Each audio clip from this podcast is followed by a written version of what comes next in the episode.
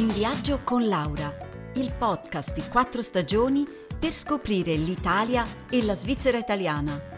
Trascrizioni su www.podcastquattrostagioni.ch.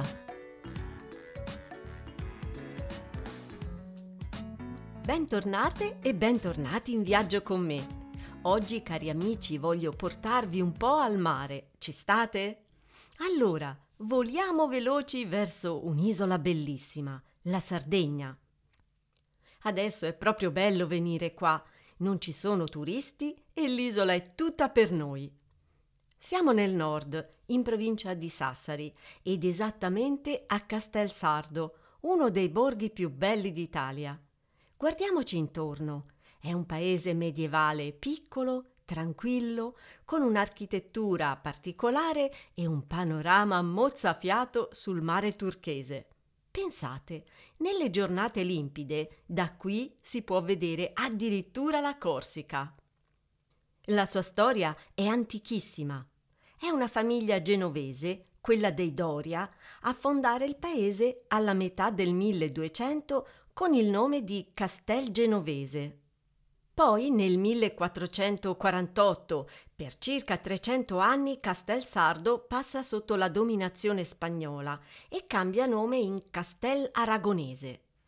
Infine, nel 1769 va a far parte del dominio piemontese e prende il nome di Castelsardo.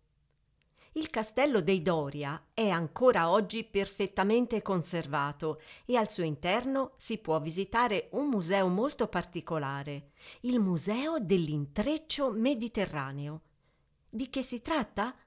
Dunque, per intreccio si intende la tecnica di lavorazione a mano dei cesti fatti con diversi materiali vegetali, tra cui la palma nana, che cresce proprio in questa zona una tradizione antica che ancora oggi le donne portano avanti, producendo cesti bellissimi che potete ammirare passeggiando per il paese, tra palazzi storici come il Palazzo Loggia, quello dei Doria, la chiesa di Santa Maria delle Grazie, la cattedrale e tante stradine pittoresche piene di fiori.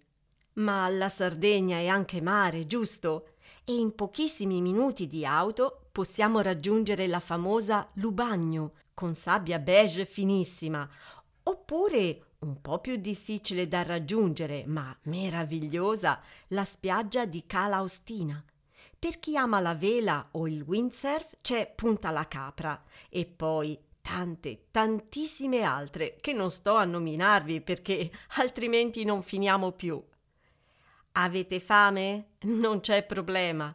Castelsardo è un paese di pescatori e quindi potete gustare tante specialità di mare, con pesce e crostacei sempre freschissimi, che naturalmente potete accompagnare con il vino bianco della zona, il Vermentino di Sardegna.